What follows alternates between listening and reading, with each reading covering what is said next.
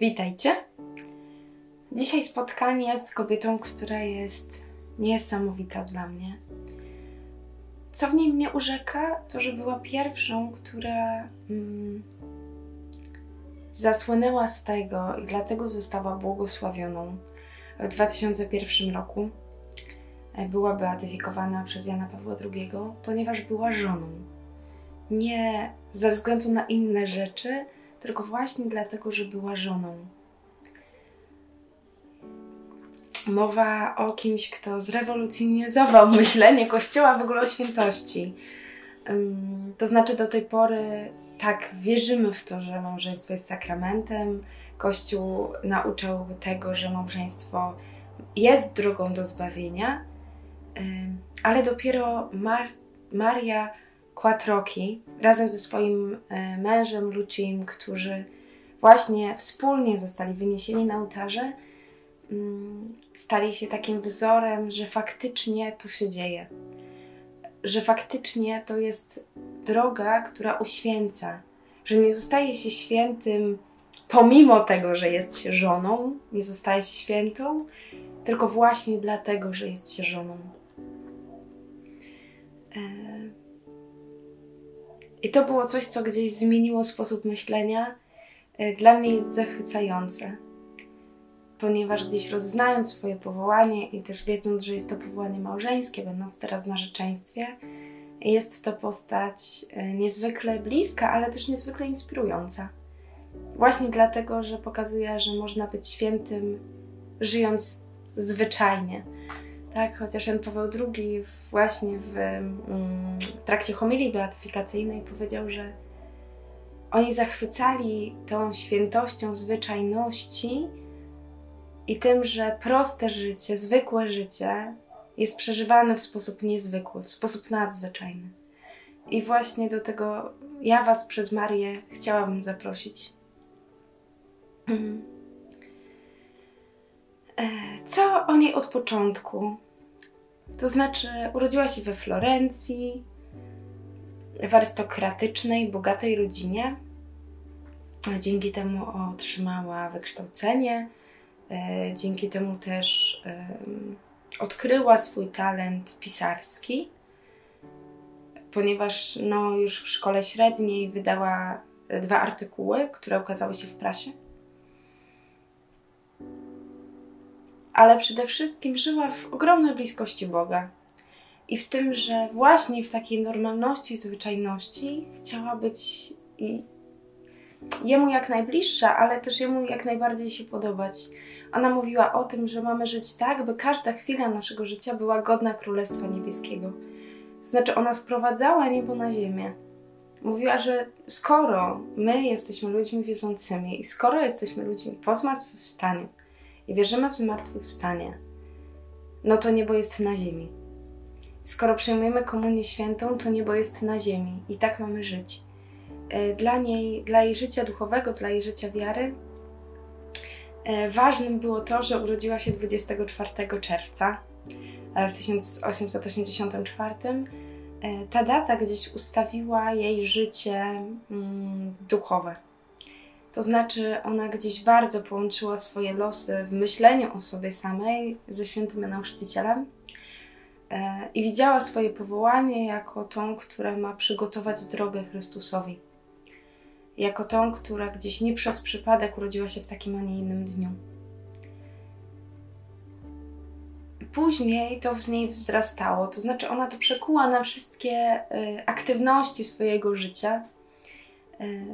Z takich ważniejszych jeszcze doświadczeń tego życia dziecięcego w domu rodzinnym były dwie rzeczy, które gdzieś bardzo wpisały się w jej życie późniejsze. Pierwsze to była Komunia Święta, e, przyjęta we wrześniu 1897, do której ona przygotowywała się przed zamknięte rekolekcje u sióstr Dzieciątka Jezus. E, I właśnie tutaj zakochała się w duchowości małej Tereski, w tym jej dzieciństwie Bożym i w taki sposób chciała żyć. Drugim takim ważnym elementem, który ukształtował jej późniejsze życie, ale też myślenie o małżeństwie i o i o jej powołaniu duchowym było małżeństwo jej rodziców. Obserwowanie tego, że rodzice żyją w małżeństwie, są e, wysoko wykształconymi ludźmi, więc są bardzo kulturalni w stosunku do siebie, ale nie ma tam ciepła, nie ma tam życzliwości, nie ma tam miłości, jaką ona chciałaby widzieć w swoim małżeństwie. I ona wtedy, jako nastoletnia dziewczyna, zobaczyła, że chce żyć więcej, że chce żyć bardziej, że od swojego małżeństwa przyszłego też oczekuje czegoś więcej. Wtedy wiedziała, że będzie żoną, że ona po prostu musi być żoną, e, że na jej życie nie ma innego pomysłu, Pan Bóg nie może mieć innego pomysłu. E, I ona uwierzyła w to i zapragnęła tego, że jej małżeństwo będzie małżeństwem idealnym. jak wyglądała ta droga małżeńska? mm, wiemy bardzo dużo. To znaczy, Maria Quattrochi napisała swoją biografię, biografię e, swoim, swojego męża, nazwaną radiografią małżeńską. I przeczytam Wam fragmencik e, z samego początku. Nasza historia rozpoczęła się, gdy mieliśmy 20 i 24 lata. Powoli w naszą ziemską miłość przenikało życie nadprzyrodzone ona w taki sposób żyła. To znaczy już budowanie ich narzeczeństwa, gdzie jej przyszły mąż nie był osobą bardzo zaangażowaną religijnie. E, jak wspomina, był dobrym człowiekiem, ale, ale nie żył wiarą na serio. Ona go tej wiary uczyła. Ona go prowadziła trochę za rękę, pokazując mu, w jaki sposób ona doświadcza Chrystusa, ale też zapraszając do tego, by on sam szukał. E, ich świętość, e, ta przeżywana w małżeństwie, zaczynała się od codziennej Eucharystii. A właśnie we wspomnieniach Marii możemy przeczytać, jak mówi ona o tym, że zaczynali dzień e, tą Eucharystią, że jej mąż później tak bardzo umiłował liturgię, że zaczynał od tego, kiedy ona się jeszcze szykowała, ubierała. E, on już czytał jej słowo, później szli razem na Eucharystię i on się z nią witał dopiero po Eucharystii tak jakby wcześniej jeszcze nie był mm, w pełni kochający ją. E, no właśnie. I gdzieś ta miłość, która przez Marię była rozumiana jako e, pragnienie przyniesienia ulgi, pocieszenie, sprawienie przyjemności ukochanemu i nieustanna troska o zaspokojenie jego najskrytszych i niewyrażonych pragnień, stała się dla niej drogą do świętości. Znaczy, ona mówi, że w taki sposób przeżywała miłość, tak chciała ją przeżywać, tak chciała jej doświadczać. Więcej, mówiła o tym, że tak przeżywana miłość małżonka, e, którą Pan Bóg uświęca w sposób sakramentalny, jest trochę jak modlitwa. To znaczy, że to nie oddala od Pana Boga, że to wręcz przeciwnie do Pana Boga prowadzi bo ze źródła, jakim jest Chrystus, my zakorzenieni w Chrystusie jako małżeństwo, e, budujemy miłość. Mm. I to, co też jest rewolucyjne, jeżeli chodzi o Marię Quattroki, to sposób myślenia o miłości, o małżeństwie, ale też o tym, że jest to świętość obojga. To znaczy taka wzajemna troska o swoje zbawienie. E, takie jak to mówiła, prześciganie się w znajomości Chrystusa.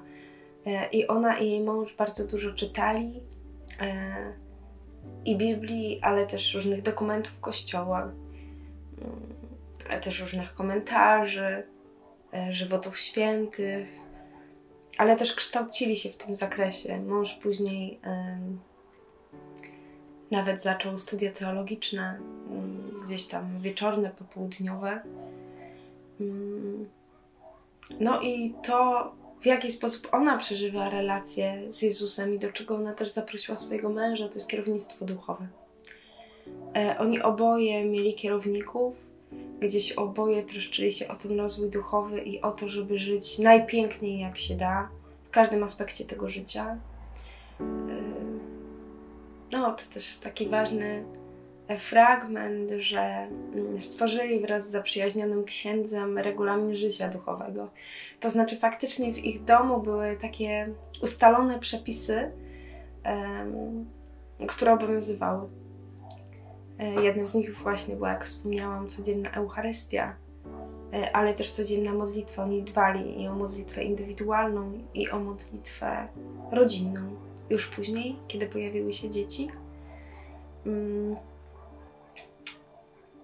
właśnie widzieli w tym komunię. To znaczy w Eucharystii widzieli komunię. Mówili o tym, że nie można żyć blisko, nie można się kochać, jeżeli jedno z małżonków nie przyjmuje komunii świętej, jeżeli jest w stanie grzechu.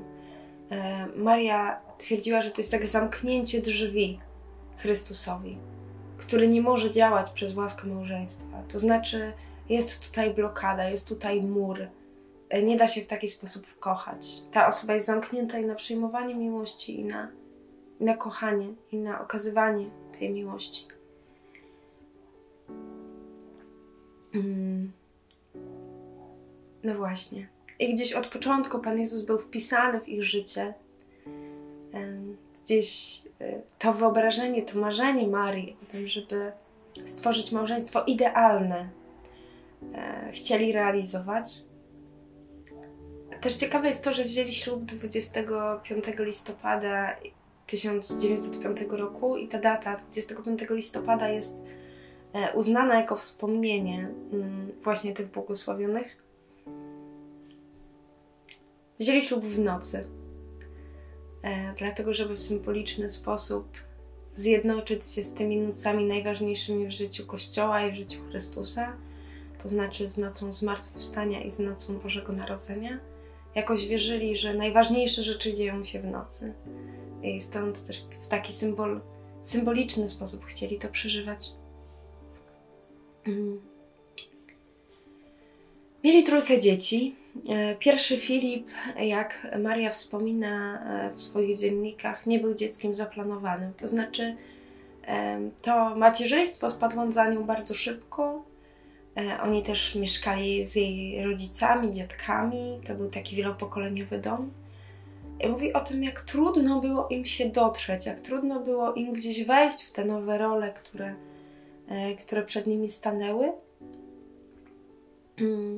Że to nie było sielankowe, że ona chcąc żyć najpiękniej właśnie we wszystkich aspektach, czyli w byciu matką również, gdzieś bardzo mocno doświadczała takiego swojego egoizmu, tego, że uwielbiała bywać na salonach, mieć czas na literaturę, na spotkania towarzyskie. A teraz to wszystko się dla niej kończy, tak? Jeszcze jest, ma nową rodzinę, swoją rodzinę, a jednak jest w domu swoich rodziców, którzy nie byli zbyt którzy nie byli łatwymi teściami. Um, I musi w tym wszystkim się odnaleźć jako kobieta, jako żona, jako matka. Wspomina o tym jako o trudzie, jako o takiej walce z wewnętrznym egoizmem. No, to też jest taki kawałek, który jest dla mnie bardzo inspirujący, bo myślę sobie, że każda z nas, będąc w roli matki, żony, w tym zupełnie nowym środowisku, świecie, który się zaczyna, zmierza się z tym, że, że coś tracimy, tak? z czegoś rezygnujemy na rzecz czegoś nowego. I ona też to przeżywała. Mm. Później rodzi się Stefania, rodzi się Cezar. Jesienią 1913 roku, kiedy Maria jest w czwartej ciąży, Małżeństwo dowiaduje się, że mm, ciąża jest tak potężnie zagrożona, że dziecko na pewno nie przeżyje, a jest jeszcze kwestia zdrowia matki. I to wspominają ich starsze dzieci, że to był taki szturm na niebo. E, to znaczy, że nigdy nie widzieli rodziców, którzy by tak bardzo się zastanawiali i tak bardzo walczyli też sami ze sobą. E, klęczących, płaczących, gdzieś mm, z taką ogromną, ogromnym żalem zwracających się do Pana Boga. Jednak podjęli decyzję, że aborcja nie wchodzi w grę. Mm, Maria później wspomina, że jak już tą decyzję podjęli, to, to zapanował pokój. To gdzieś mieli w sobie bardzo dużo takiego poczucia, że, że to tak właśnie ma być, nie? I się nawet zastanawiała, y, dlaczego się zastanawiali E, że to później stało się tak bardzo oczywiste, co powinni zrobić. Mm. w momencie, kiedy podjęli decyzję o tym, że nie będą przerywać ciąży, e, że oddają to wszystko miłosierdziu Bożemu, zapanował pokój e, w ich sercach, też w ich domu. Po prostu gdzieś z taką czułością, troską i też odwagą na to, co, co się wydarzy, przeżywali kolejne dni. Ostatecznie najmłodsza córka urodziła się w pełni zdrowa. E, to też takie znamienne, że to właśnie ona zaniosła relikwie rodziców w procesji beatyfikacyjnej.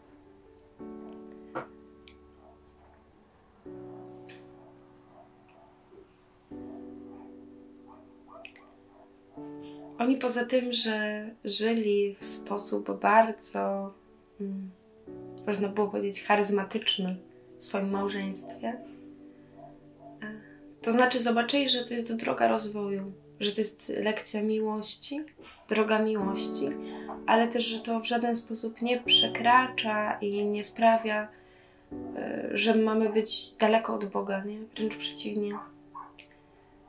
Maria gdzieś mnie bardzo urzeka tym, że ona chciała więcej, że wysyłała męża właśnie na kierownictwo duchowe, e, czy też później dopingowała go bardzo w tych studiach, że ona cały czas uważała, że, że da się więcej. Mm, jak sobie prześledziłam jej życiorys, to też się zastanawiałam, jak on na to wszystko godziła, jak oni to wszystko godzili, bo oboje e, właśnie, poza tym, że byli rodzicami, czwórki dzieci, Luigi był też prawnikiem. E, to bardzo angażowali się e, w pracę na rzecz Kościoła i w dzieła charytatywne. To znaczy, mm, najpierw był to ruch odrodzenie chrześcijańskie, później był to fort rodzinny, gdzie oni bardzo pokazywali, że, że rodzina jest świętością, że rodzina jest wartością i że to jest droga do zbawienia, że nie trzeba szukać czegoś innego, tak później zaangażowali się w harcerstwo, kiedy ono powstawało we Francji, w akcję katolicką. E, tutaj też Maria e, bardzo zaangażowała się w opiekę nad chorymi. Nawet zrobiła prawo jazdy i kurs medyczny po to, żeby móc jeździć karetką. Mm, że gdzieś cały czas e, oni byli otwarci na świat, nie? Że wiedzieli, że rodzina jest fundamentem, więcej, że małżeństwo jest fundamentem i to jest naprawdę najważniejsze. I to jest najważniejszy człowiek, życia. Tak ona tak mówiła swoim mężu, e, że nigdy też dzieci nie stały się pierwsze, że zawsze to e, Luigi był tym, którego ona e, w sposób mm, wyjątkowy kochała, szanowała, któremu poświęcała czas. Mm, miała też czas na pisanie książek, bo pisała książki właśnie w tematyce rodzinnej, w tematyce małżeńskiej gdzieś wykorzystując ten swój talent, y, ale też swoje przemyślenia. Ona wiedziała, że to w jaki sposób ona postrzega małżeństwo nie jest takie wcale oczywiste. Po to, żeby dzielić się tym z innymi, z innymi kobietami, z innymi małżonkami.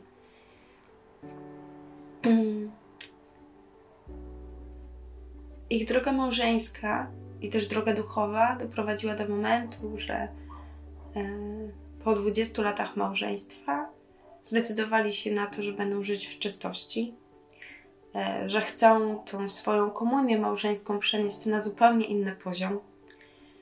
Jak pisała w listach do męża, mój kochany, możesz być pewien, że moja miłość do ciebie i czułość, jaką we mnie wzbudzasz, są nieporównywalnie większe niż dawniej. Bliski mi jesteś tak ściśle, bo Pan Bóg nie dzieli, a łączy, bo jest miłością.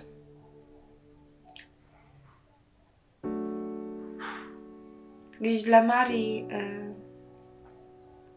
y, dużo ważniejsza była bliskość, ta emocjonalna, ta duchowa, ta nadprzyrodzona y, niż cielesna. To znaczy, ona też y, nie depraudowała jej, nie mówiła o tym, że jest ona całkowicie nieważna. Tak, mieli czwórkę dzieci ona się zgodziła na też dzielenie wspólnie przestrzeni seksualnej w małżeństwie. Ale gdzieś dla niej ta duchowość tutaj e, była dużo bardziej istotna. Później Luci umiera.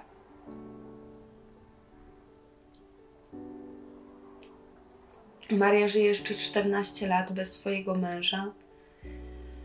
Wierności, ale też w takim doświadczeniu komunii.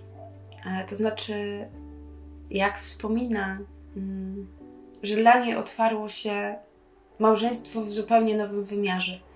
Takim, który gdzieś przenika śmierć, który jest ponad śmiercią. Ona mówi o tym, że szczególnie w momentach Komunii Świętej, w czasie Eucharystii, czuła się bardzo kochana przez swojego męża, przytulona przez swojego męża, że miała też takie myśli, kiedy z nim rozmawiała, kiedy się modliła, e, wierzyła w święte obcowanie i, i o tym mówiła, że on po prostu jest bliski cały czas i jest jeszcze bliższy niż był tutaj na ziemi. To, że on trzyma dla niej miejsce w niebie, że ona wie, że on jest tam szczęśliwy i że ona też będzie tam szczęśliwa i że razem będą przeżywać to największe szczęście, jakie istnieje. Lubiła mówić do zobaczenia, kiedy z nim rozmawiała, kiedy się modliła. E, przeżywała to, że on jest tu obecny, ale wierzyła, że po jej śmierci e, to będzie nie, niewyobrażalna jedność.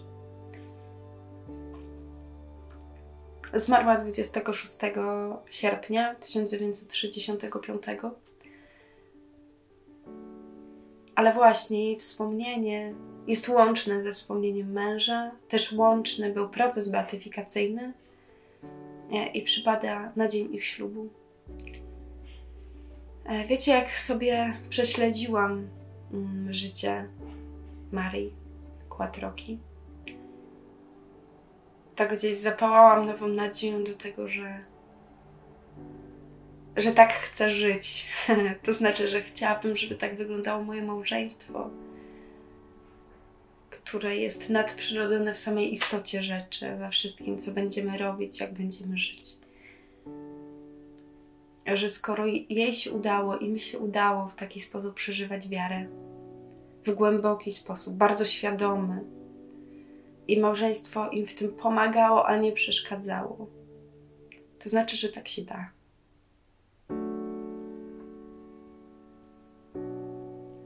Dla mnie w ogóle odkrycie tej błogosławionej jest e, ogromnym darem. Dopiero e, tak naprawdę przygotowując materiał mm, do, do tych odcinków, zobaczyłam, że jest taka błogosławiona w kościele więcej, że została błogosławiona razem, łącznie ze swoim mężem. E, no, było to dla mnie takie bardzo, bardzo wzruszające, że Kościół nareszcie zobaczył, że w taki sposób można się uświęcić, że to jest świętość obojga e, w codzienności, w prostych, małych rzeczach, ale też, że nasze domy mogą być nadprzyrodzone. Że to nie jest tylko świętość zakonna, zarezerwowana dla osób żyjących w sposób konsekrowany.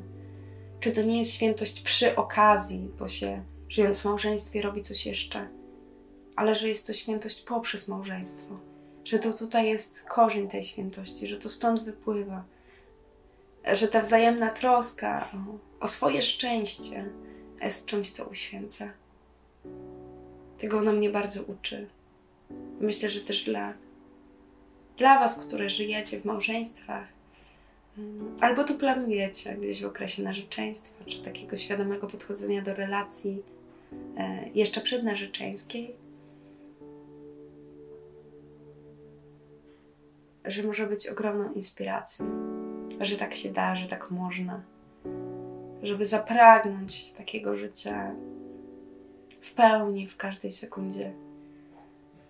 Właśnie przez miłość do męża, żeby odkrywać miłość Pana Boga i miłość do Jezusa w tym.